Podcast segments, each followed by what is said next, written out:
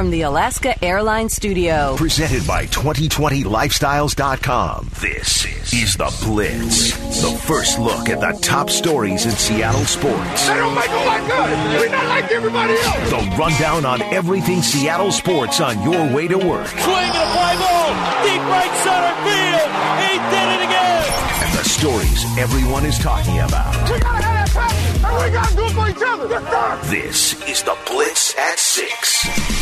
Good morning, friends. Welcome to the Blitz at 6. Lydia Cruz alongside with you Friday, June 12th. We made it to Friday, friends. Thanks for hanging out with me this morning. A jam packed hour. We got to hear from Pete Carroll yesterday addressing the media in off season press conference. We heard from Pete on everything from Rashad Penny and his status, how the running back room will now look with the addition of Carlos Hyde, as well as playing so much base defense last year. Can Marquise Blair fit into their system moving forward? Also, an update on Quinton Dunbar and Pete Carroll talking more about Colin Kaepernick, how he visited here, uh, how they thought he would get a starting job elsewhere, and Pete also mentioning a regret he has in regards to that. So we'll hear from Pete. Also, day two of the MLB draft, the final day in the books. A short one this year, just five rounds, and the Mariners add to their pitching staff, but also their infield and their outfield. We'll dig through those picks and hear from Scott Hunter as well as some of the guys themselves. All ahead in this hour. Right now, let's get to your headlines. It was our first chance to hear from Pete Carroll in a while and describing, you know, the new age we are living in right now with virtual meetings and s- saying the Seahawks will wrap those up next week. I- I'm so fired up about the what- we have been able to accomplish during this time because I had no idea. I mean, I didn't have a clue what was going to happen here.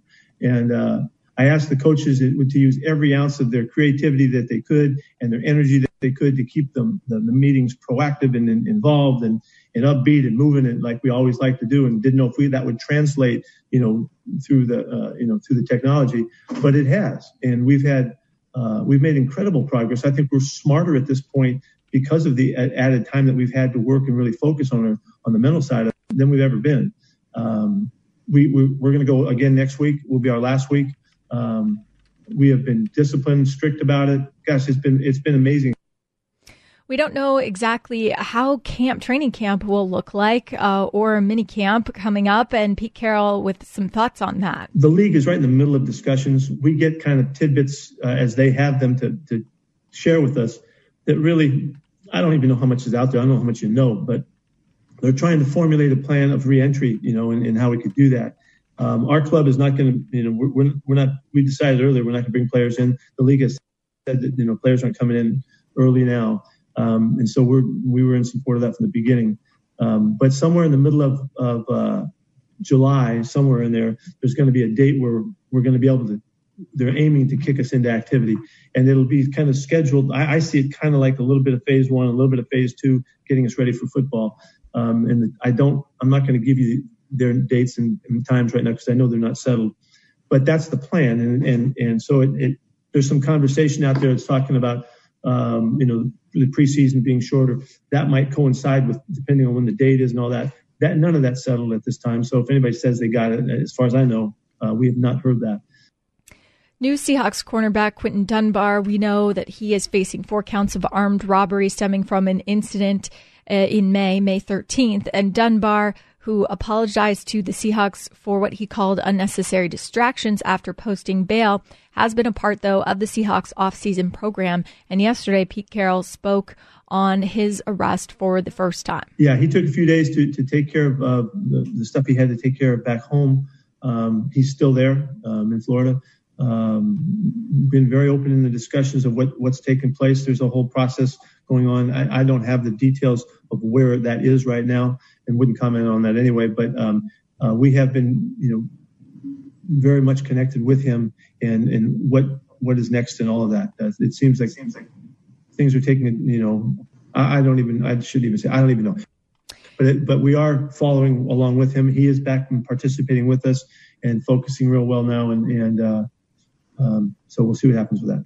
We'll be right on it, and we are. You know, John and his guys are all over it, and uh, there's just not much I can share with you about it. We know that the running back room has been hampered uh, recently. Both Chris Carson and Rashad Penny working f- back from season ending injuries. Chris Carson, his hip, and then Rashad Penny, that torn ACL.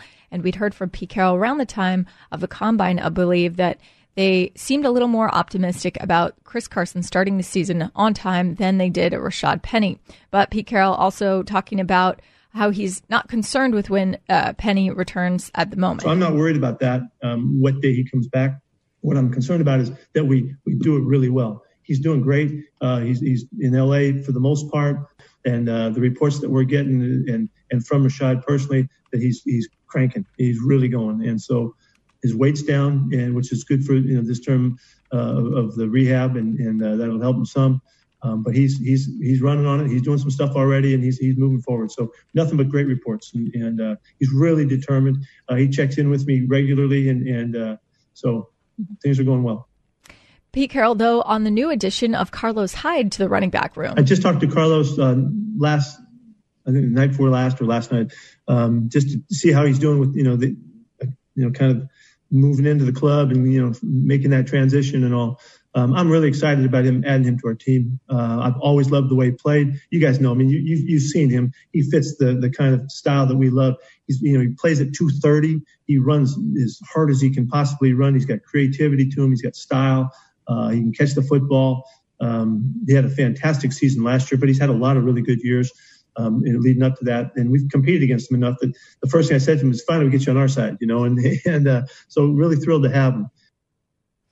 Um, also, though, uh, where he will fit into that room in that competition, uh, here was Pete Carroll on the now uh, pretty full running back room if everyone is healthy. You know, there's some questions. You know, where does he fit in? All that. He fits right into the competition. You know, I mean, I, I, mean, I feel like I said this a thousand times to you guys that this is a great position for competition, and uh, um, uh, he runs much. He and Chris run in similar fashion um, in, in, the way that they slash and, and hit it. Um, I think he gives us a, a real good. You know, I don't know where he's going to settle in. I don't. I don't really care right now. I just know he's going to do good, and he gives us a chance to really um, bring Rashad back and, and, and, carefully bring him back so that he's a, a you know, hundred percent, thousand percent right and ready to go when, when we cut him loose. Uh, we're really excited about. We think Rashad is a little different, different style, and we love what he brings. Um, but this will allow us to, I think, in, to be clear about the process of you know uh, re-entering uh, uh, Penny back into it. So I think it's going to help us. Uh, Pete, Co- Pete Carroll also talking about the team's use of base defense last year, uh, and defending that is sort sort of. We, we have uh, we have real good stats on it, so that we know what we got out of what we did. Um, but overall, we weren't as effective as we've been, and so um, that's when we get back on the field and we see how things fit together. You know, a, a big part of that was some of the players that we had you know, we've always tried to draw from the strengths of our players, and and and, and that's was one of the reasons that we did that last year. And uh, so we'll see how that goes. Pete a little bit more on playing heavy base D last year. It's it's valuable experience that we've had. And what you're asking is is, is we we play base defenses versus nickel offenses in, at, at, times. Yeah. And there's a number of teams that, that, that have done that. Um, we played those packages better than than the nickel packages uh, in, in the years past. But as that complemented all of our game and prepared us for all of our game, that's that's the decisions that we made as we see our players fit in. So I'm sorry I can't give you a, the, the definitive. All of that has been in the process of how we're approaching the season, so that we can take advantage of the directions we may go depending on how the individuals you know, contribute. Marquise Blair, a lot of people wanted to see him on the field a little bit more last year, and Pete Carroll on if he could fit into the nickel D. Yes, yes. Matter of fact, he, he is a guy. He's a guy that we're very interested in in in finding a role for him. We we've already uh, mapped that out. Uh, he's he's got some real special talent that we want to find a spot for him, uh, not just to, to, go along and complement the safety play that he's going to play. So in the nickel package, he is he is getting uh, he's going to get a, a lot of consideration to, to contribute in, in, some additional ways because he's unique and got, got some special stuff. Pete Carroll also discussing the importance of the events going on in the world right now and having those conversations with the players. And I, I, love this where he said that we owe everything to the players. It's our responsibility to support them. I think we owe everything to the players. And we owe everything to the guys from, from years past. I said this a number of years ago, and I was really emphatic about the, that the perspective that I have for this thing is that this is a players' league. We owe everything to the players, all the way back to the history of the league. And those guys that made this game come to life because they went out there and played this game when the freaking equipment was all screwed up and all that, and they took all the hits and the injury and all that, all the, the that they endured to play the game when they were making four or five thousand dollars a game or whatever, and uh, uh, and gave their life to it. Um, I see it even more so now that this is a players. It's driven by the players. It's driven by their love for the game, their willingness to go out and and and, and play this, and uh, that we should.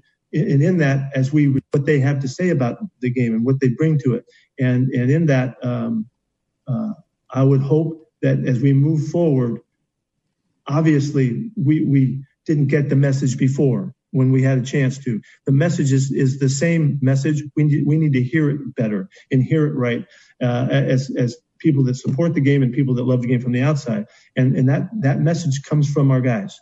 And we have to listen to them and we got to represent them. Because the NFL is as powerful an institution as there is to stand up for the right stuff and, and make things move where we can make things move. Uh, we have a lot of a, a lot of power you know something happened and, and, next thing you know the president's commenting on it you know well we have we have the, the platform to do great stuff well let's let our guys be in position to do that Pete Carroll, more from him in this hour on uh, Colin Kaepernick, the workouts that he had here, and Pete Carroll admitting that he uh, regrets now knowing what they know now that he didn't get a starting job elsewhere, that uh, they didn't sign him here in Seattle. So we'll hear from him there. But up next on the Blitz, too, the Mariners adding several more picks yesterday uh, as the final rounds of the draft, rounds two through five. So uh, the arms they added, the infield and the outfielder, I'll explain who they are. It's next on the Blitz right here on 710 ESPN Seattle. From the Alaska Airlines Studio, this is the Blitz. Welcome back to the Blitz at 6. Lydia Cruz alongside with you Friday, June 12th. The Mariners adding to their prospects yesterday in the Major League Draft. Emerson Hancock, their first selection uh, the day previous uh, in the first round, the number six pick overall, uh, widely regarded as the best righty uh, in that draft.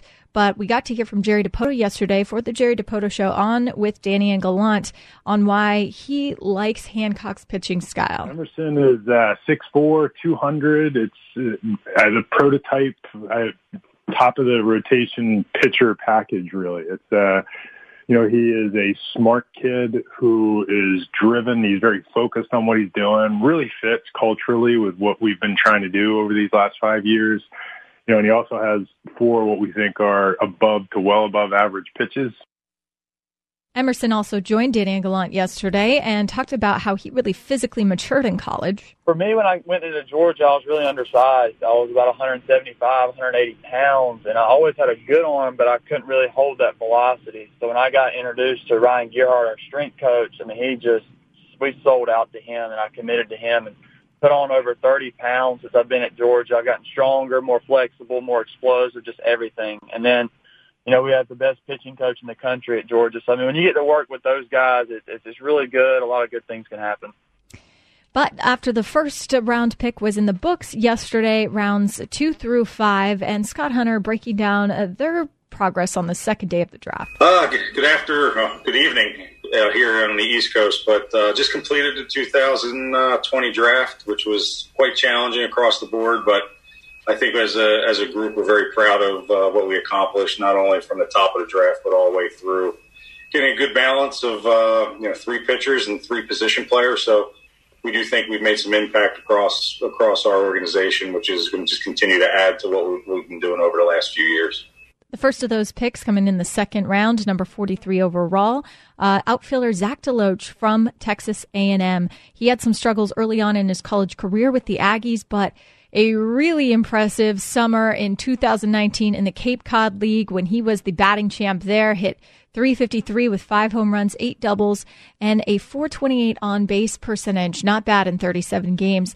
And a Mariners director of scouting, Scott Hunter, breaking down his profile. Zach DeLoach was uh, exciting pick for us. We felt he was one of the best hitters coming into this draft uh, after a stellar Cape Cod season. Uh, his sophomore year at Texas A&M, he had a little bit of, uh, I guess, unfortunate luck, not posting big numbers, but he went up to Cape Cod did a really good job up there and uh, made a few swing changes. He's a guy that's always controlled the zone. He's got a pure left-handed swing. He started tapping into some of his power, and we still really believe that there, you know, the best is yet to come for Zach. I mean, he's a guy that's going to start out playing center field. He's played all three positions out there over the last few years, and you know, it's it's a great makeup kid that really fits exactly what we're what we're doing in regards to controlling the strike zone and uh, being a complete hitter.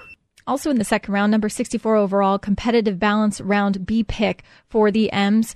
And they took right-handed pitcher Connor Phillips out of McLennan Community College in Texas, 6'2", 190 pounds, and just 19 years old. He was playing junior college ball, but uh, intentionally. He could have committed uh, to play at LSU or could have played at LSU, but uh, decided to go to McLennan in order to be draft eligible in 2020, uh, two years earlier than if he had joined the Tigers. And Scott Hunter on uh, Connor Phillips proven everyone right. Connor Phillips was a, a junior college kid out of McLennan Junior College. Probably one of the most upside plays we took today. Uh, I got to see him in late January or early February before the shutdown and before uh, you know we we got off the road there. But uh, he's a kid that's up to 98 miles an hour, has four pitches, still learning how to harness his stuff, but has a lot of uh, comparisons to Trevor Bauer, the way he, walk, he walks into the ballpark, uh, way he has his throwing program, even his delivery kind of looks like Trevor Bauer. And this is a guy that we uh, really targeted once the, the day two of the draft came in, just about like how aggressive we needed to be, where we can get them, and we felt that comp B pick was a, uh, an outstanding chance to get an impact arm with a really big upside. Only 19 years old, a uh, high school football player. Uh, we actually had some interest in him out of high school last year, but he chose to uh, go to junior college, prove his worth, and he came out on the winning uh, winning side of that thing um, made a good choice and came out and proved us all wrong where where we uh, wound up getting them in a, in a very good spot in this year's draft. Our own Mariners insider Shannon Dreyer tweeting out yesterday, uh, quote, the thought by some is Phillips might be better suited for a relief role, needs a third pitch, but he's only 19. M's can give him time to develop further before making that decision. The rest of the draft in the third round, the Mariners uh, adding to their infield, taking Kaden Polcovich out of Oklahoma State, 5'8", 180. Uh, and then in the fourth round, adding a third baseman, Tyler Keenan, out of Ole Miss. Later in the hour, I'll play you a great mic'd up session. Ole Miss uh, miking up Tyler Keenan on the infield, so I want you to hear some of that. And finally, with their last selection of this year's draft in the fifth round, 137th overall, selecting another right-handed pitcher, Taylor Dollard, out of Cal Poly, another person who had a really impressive performance in the Cape Cod League last summer as a pitcher. Uh, yeah, that's that's a good thing. As a hitter, also too, the Woodback, the prestigious Woodback League, uh, that seemed to be a common theme with a lot of the Mariners draft picks this year. We'll hear more about him later in this hour, but up next on the Blitz, DeAngelo Hall joining Bob David Moore yesterday had a lot of thoughts on Quinton Dunbar and the Seahawks secondary. It's next on the Blitz right here on 710 ESPN Seattle.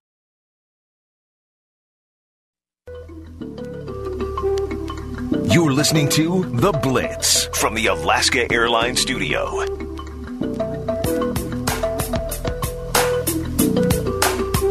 Welcome back to The Blitz at 6. Lydia Cruz alongside with you Friday, June 12th. A lot of discussion about the Seahawks defense, in particular that secondary this offseason. DeAngelo Hall, former former defensive back, played 14 seasons in the league, joined Bob Dave and Moore yesterday to chat about just that, in particular, Quinton Dunbar and the Seahawks secondary. Hey, DeAngelo, uh, Quinton Dunbar uh, was acquired by the Seahawks in a trade with the Redskins, and you played with him there in Washington. Uh, can you tell us more about him? It sounds like he's a heck of a cornerback. Oh, man, just a true student of the game. Um, you know, you never would have thought seeing this kid play receiver, you know, the first day we saw him, that he would end up transitioning into, being one of the elite corners in the, you know, in this league. And, you know, I don't want to pat myself on the back, but, uh, you know, I was a big part of that. Aubrey Pleasant, one of the DB coaches out in, um, uh, uh, uh, LA with the Rams, he was a big part of that. You know, just really teaching, teaching, teaching Dunbar Torrian Gray, the DB coach at the University of Florida. Um, you know, just teaching him how to play the position and just understanding that it's not just about uh, uh, getting in and out of breaks. It is about studying the game, understanding route combinations, and really mastering your defense, and you know, playing playing chess with guys instead of playing checkers. um, you know, that's the biggest thing I think I imparted into him and just the work ethic and the grind, man. And, you know, he's, he's become a technician, man. I watched him from, from the last day that I was able to work with him, um, until, you know, uh, you know, parts of last season and, you know, the year before that and just, you know, watching the consistency and, you know, I played a little bit of receiver in college too. And, you know, I can remember my mindset when I went back to corner. I, you know, I didn't want to get up there and jam guys and, you know, to watch Dunbar put his hands on guys and run step for step. You know, I, you know, I think a lot of guys underestimate just how fast he is. Um, and so I take him in a foot race against a lot of guys, in, you know, in this league, man. He's part of, part of that Florida crew down there, man, that them dudes just fly. You know, they just run different.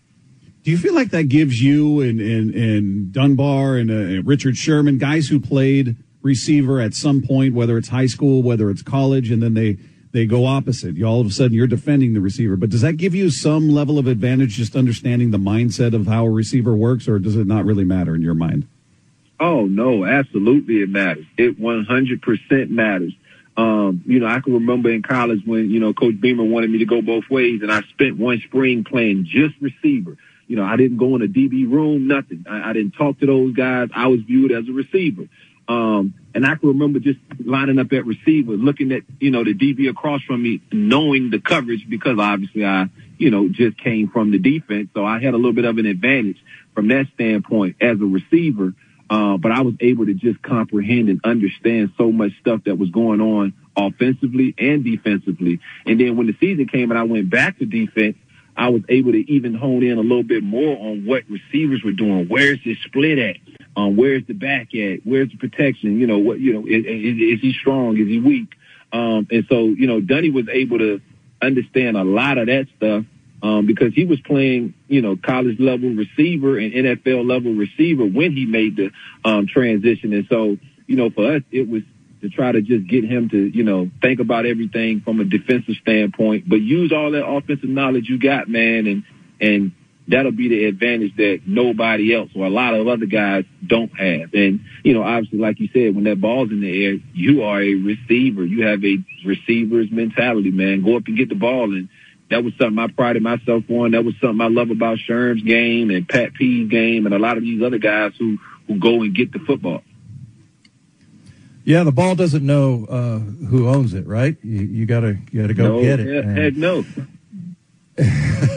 hey, let me ask you this: the Seahawks had a had a rough year as far as uh, sacks last year. They only 28 sacks, but they also were only in man. I think around 15 percent of the time they played played kind of a, a softer zone. And your 14 years of experience, tell us how much what a what a big part of the pass rush is the coverage and how those two work together.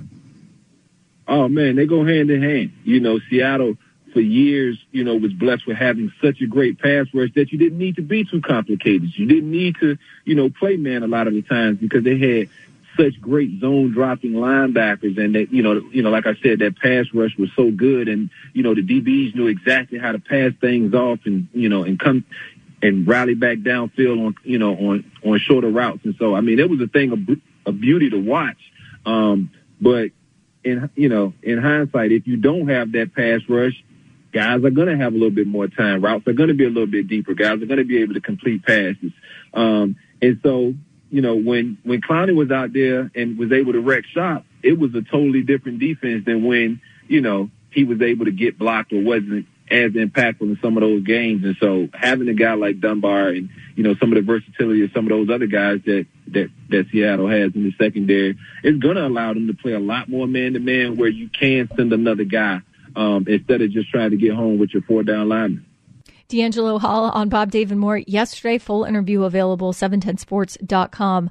Also, yesterday we got to hear a lot from Pete Carroll in his press conference. And I uh, just wanted to play you a little bit, a bigger bit of Pete Carroll discussing everything going on in the world right now and having important conversations with players and allowing them to voice their opinions. Uh, so, Pete, um, you've been you've been a lot more kind of active of your support uh, in like support of Black Lives Matter recently. Uh, I wanted to know what has maybe changed uh, in your sense, like you know, Colin first took a knee and Michael Bennett was protesting in 2017. You know, you have been more active since then. What's, what's, different maybe about this situation that's uh, inspired your kind of action now? Well, I think uh, to, to, tell you the truth, we've been on the topic for a long time.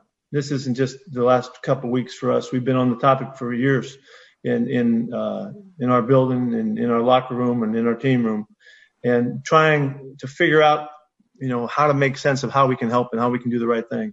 This is not new issues. This is not new new concerns um, that needed to be dealt with. They just now have just taken a, a, a new turn, and uh, so I think that as everybody has the opportunity to get in the discussions um, more deeply, uh, more earnestly, um, with more intent, we just we, we just learn more. And and there's there's this is a topic for us um, that has so much depth to it and and so much concern for all of us to get on. I mean, the, the whole thought of Black Lives Matter. There was a, when it first came out. I can remember in our meetings, our, our players, it was uh, we were talking. They are asking questions. What does this mean? You know, what does it mean to me? What, what is it, you know, how should I take this? As people were saying, no, all lives matter and blue lives matter and every, you know, all that kind of stuff was happening. And I can remember the, the discussions. I went right to Dr. Harry Edwards and had got him connected to help help us understand where we should go and what we should come to understand. And the topics and the, and all the things that we were talking about right then are the topics that we're on right now. But fortunately, we're at a time when the opportunity to create change is more available to us now. Um, understanding how powerful it is to say that Black Lives Matter and, and to stand behind that that that principle and that thought and, and what that means to us is is uh, is just more clear than it was as it was to our players as it is to myself personally. And so as we all grow, we need to stay with it. We need to make something happen, and we need to really work this thing until we we we get where we where it has to go to the right place where everybody's considered free and equal and, and, and just things are happening where we all feel like we're living in a great world compared to what we are in right now. So, um, you know, it's, it's, there has been a lot that has happened. Um, the topic is not new. I think our ability to communicate and, and converse and, and approach concepts is, is really at, at, a, at a place that it's, uh, it's never been. And so, uh, um, I'm grateful for that. I'm sorry, sorry to the, my heart that we're here because of the reasons we're here, because of the events that happened. But um, we got to do something right and do something well right now. Uh, one one follow up. You guys uh, had a workout scheduled with Colin Kaepernick in 2018 uh, that off season. Was that uh, workout ultimately postponed for reasons that had to do with football? Um, you're talking about the second time we, Colin had come in in you know, 16 or whatever that was, um, a couple years before that.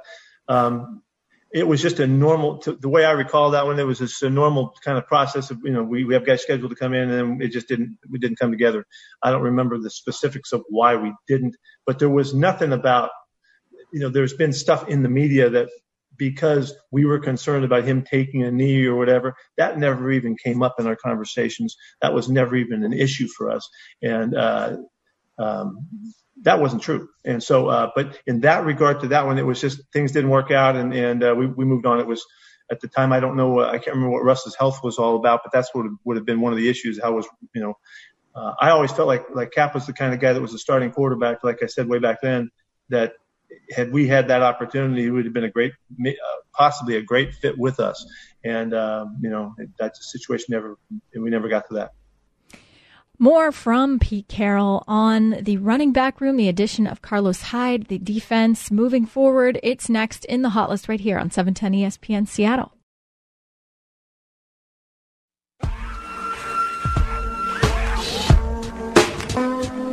From the Alaska Airlines Studio, this is The Blitz. It's time for the Hot List. Holy mackerel! The headlines for the day in sports every morning at 645. Heck yes! What are we missing here? A full breakdown of the top stories of today on your morning drive. Let's go!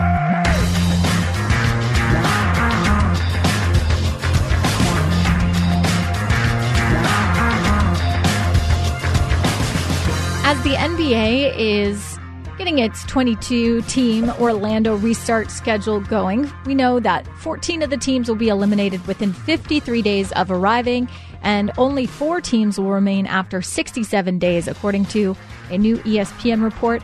The NBA has been working uh, to outline the time commitment, uh, the safety and health protocols as well for the teams and the players that will be in Orlando, Florida, and may be less daunting than originally perceived, especially once seen.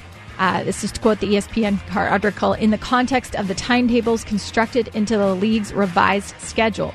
NBA is planning to begin camps on July 9th and uh, through the 11th. Teams will briefly quarantine before beginning formal training camps before regular season games resume on July 30th, according to this report. The six teams eliminated after eight regular season games and a possible play in tournament for the number eight seed would leave Orlando within 35 to 40 days, and the NBA expects the conference, fi- conference finals will end within a maximum of 82 days, and uh, leaving the two NBA finalists. So the expecting the NBA finals could start by September 30th.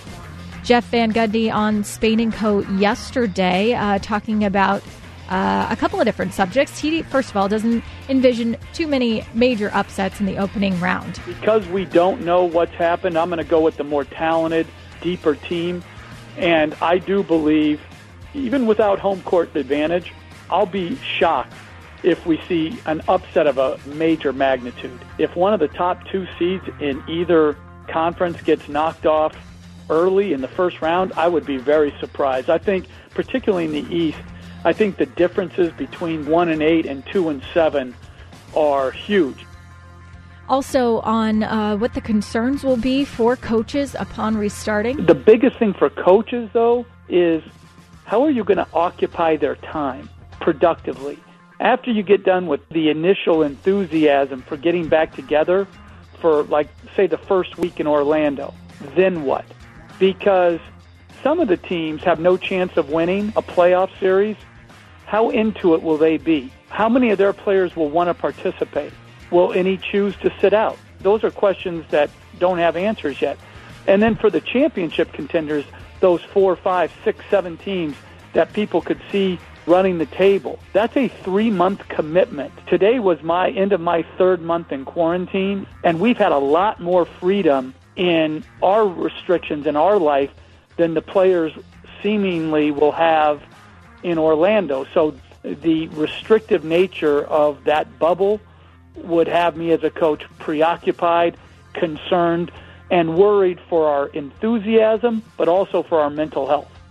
Speaking of that bubble and how restrictive it is, Adrian Wojnarowski yesterday saying NBA players, a lot of them want the rules of the bubble to be a little bit relaxed. Players in the last week or so have really gotten a better sense of what living in a bubble and playing in a bubble, you know, what it will include and how limiting it is, how restrictive, how isolating it will be. The fact that they can't leave it, they can't go outside of it, and they can't have visitors come in, and none of them would be able to have any family able to come in till at least after the first round of the playoffs. And I think there is a group of players that they would like to see some of this, the quarantine elements of this, uh, loosened and softened. Yeah, Adrian Wojnarowski, though, saying that NBA players, if they choose to, will stay, can stay home and do so without penalty. They're going to have a mechanism uh, in the agreement that they announce that would allow players who don't want to play to stay home. Uh, they won't be punished by their teams for it. Now, they will not get paid, I'm told, but uh, players who aren't comfortable for whatever reason to go in um, won't have to go in. And, and, so on these conference calls, and I talked to some players who were on it, uh, and some of them called just to listen and see what other guys were talking about. Some, you know, I think are waiting to see if there are some more significant players who would make a decision not to go. That might influence others. Uh, yesterday, we heard from Pete Carroll, and we played a little clip of him discussing Colin Kaepernick and his workouts here in Seattle. Uh, but a little bit more from Pete on that talking about first off, he thinks that he could have thrived in Seattle. People had called me during the time before we ever got him in and say, "Hey, he'd be great in your program. He may not be able to play here or there, but he certainly could play for you." I agreed with that. He could play for us. He could have been a, a fantastic player in the program. Unfortunately, it just didn't work out. And then when you look back, I, I, felt like we missed the opportunity. So as I look back at it, I wish we, we could have figured it out and known known what we know now and given him the chance because I would love to see him play football those years.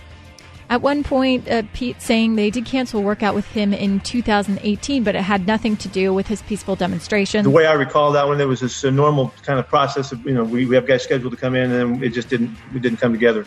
I don't remember the specifics of why we didn't, but there was nothing about you know there's been stuff in the media that because we were concerned about him taking a knee or whatever. That never even came up in our conversations. That was never even an issue for us. That wasn't true. In that regard to that one, it was just things didn't work out and, and uh, we, we moved on. It was at the time, I don't know, uh, I can't remember what Russ's health was all about, but that's what would have been one of the issues. Uh, speaking of Russ's health, too, uh, he has been healthy for much of his career and incredibly durable. And Pete mentioning that they saw Kaepernick as a starter and thought he would get a starting job somewhere else, but admitting that they do regret not signing him. The reason it wasn't the right fit is because they held him in such high regard. I didn't see him as a backup quarterback, and I didn't didn't want to put him in that situation with with Russ, and it didn't just didn't feel like it would fit right. So that's the way I felt about it. I. I just wish it would happen, and, and I wish I wish we would have been a part of it when the time was available. Then, you know, we're kind of set up right now, so it's football wise, it doesn't seem to fit us. But like I said, but there's a lot of time here. We'll see what happens. Pete Carroll also saying the Seahawks would consider Kap if Wilson did get hurt.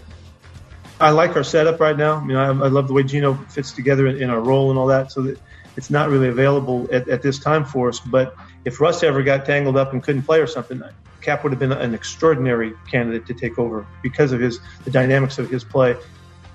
And mentioning that a team did call them interested in Kaepernick. After all of the time that you know the years that have passed, um, I, I never received a phone call about him. I never talked to another head coach about it. I never talked to anybody about it until today. I'm going to tell you who it was. I got a phone call today asking, inquiring about the situation. So I know somebody's interested. Now, uh, also following up on that yesterday, Dan Graziano saying he hadn't heard anything about a team being interested in Kap, though. Haven't heard much about interest in Kaepernick until Pete Carroll said that yesterday. Don't know what team he's talking about and how serious the interest is uh, calling around on all this stuff over the past week. Where will the owners and teams come down on uh, the commissioner's comments on social justice and Black Lives Matter and, and uh, peaceful protests? There, I have been asking questions about Kaepernick. Haven't been getting the sense that there's a strong chance of him getting back in. I definitely don't think that we're going to see anything like we saw last November, where the league tried to arrange a workout for him for teams uh, in Atlanta. I think it's going to be up to an, an individual team to decide and make that decision to bring him in. At this point, the team that called Pete Carroll yesterday, we don't know who it is. Uh, we're working to find that out, and ideally, we'll figure out how likely it is uh, before too long. Well, we talked about the return of basketball in the NBA a little earlier, but how about the return of college football. That's on a lot of people's minds as well. Now, with uh, spring ball missing out on that, but workouts potentially starting, we know in the Pac 12, voluntary workouts beginning, I believe, on mid June. So, uh, voluntary workouts will be able to happen in the Pac 12 in their, in their member schools. But Laura Rutledge joining ESPN yesterday to talk about uh, what how things will how colleges will react to positive tests. What everybody tells me is that this is why they made these plans to where they can quarantine players if needed, to where, you know, they're they're testing so regularly, they're doing temperature checks so regularly, they're encouraging wearing masks for everybody. In fact, it's mandatory in most of these football facilities. I think it's going to continue to show that sports can come back with these safety precautions in place at least as it relates to keeping athletes and coaches safe. And the whole fan idea of this is a whole different thing, but I, I, do think that this will continue to be, you know, steps in the right direction for that. And then now we're about to see, hopefully, the NBA go down that path and, and watch how they manage everything.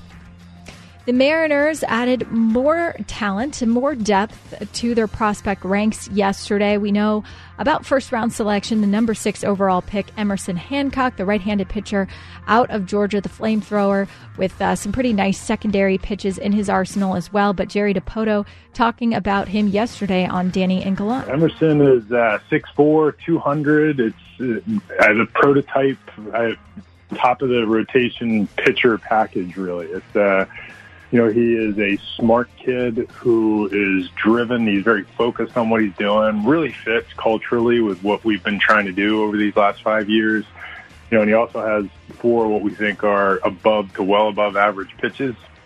What about the second day of the draft, rounds two through five? Director of Amateur Scouting for the Mariners, Scott Hunter, on the second day of the draft, where the Mariners added a couple of arms, a few infielders, and an outfielder. Uh, good, good after, uh, good evening uh, here on the East Coast, but uh, just completed the 2020 draft, which was quite challenging across the board, but I think as a, as a group, we're very proud of uh, what we accomplished, not only from the top of the draft, but all the way through getting a good balance of uh, you know three pitchers and three position players. So we do think we've made some impact across across our organization, which is going to just continue to add to what we've, we've been doing over the last few years.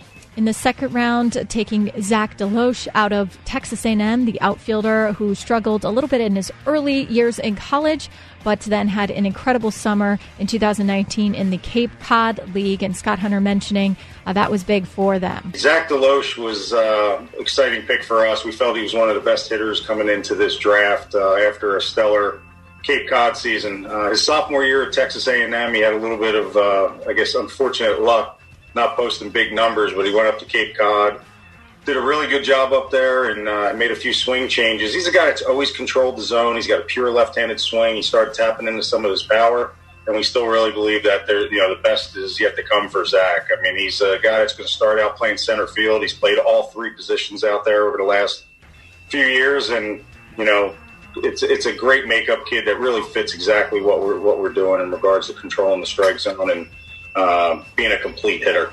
CTZ, control the zone. Yes, uh, Scott mentioning that that was a theme for them yesterday, and the pitchers, the arms they selected in this draft really fall in line with that mentality, that philosophy, excuse me, including their number six overall pick, competitive balance round B selection, Connor Phillips, right handed pitcher out of McLennan Community College in Texas. He is fascinating because he is just 19 years old but uh, bet on himself, went to community college over going to LSU so that he could be draft eligible in 2020 and going in the second round. So uh, proving himself right, a nice bet on himself. But Connor Phillips also added to this roster. Uh, Kaden Polcovich in the third round, second baseman out of Oklahoma State. In the fourth round, Tyler Keenan, third baseman out of Ole Miss. And finally, their final pick of the day, fifth rounder, Taylor Dollard, the right handed pitcher out of Cal Poly, another guy that had a really impressive uh, summer in the Cape Cod League last year. That's a wrap for the hot list in the entire Blitz at Six Hour. Danny and Gallant is coming your way in mere seconds. Everybody have a safe weekend. We'll see you back here on Monday.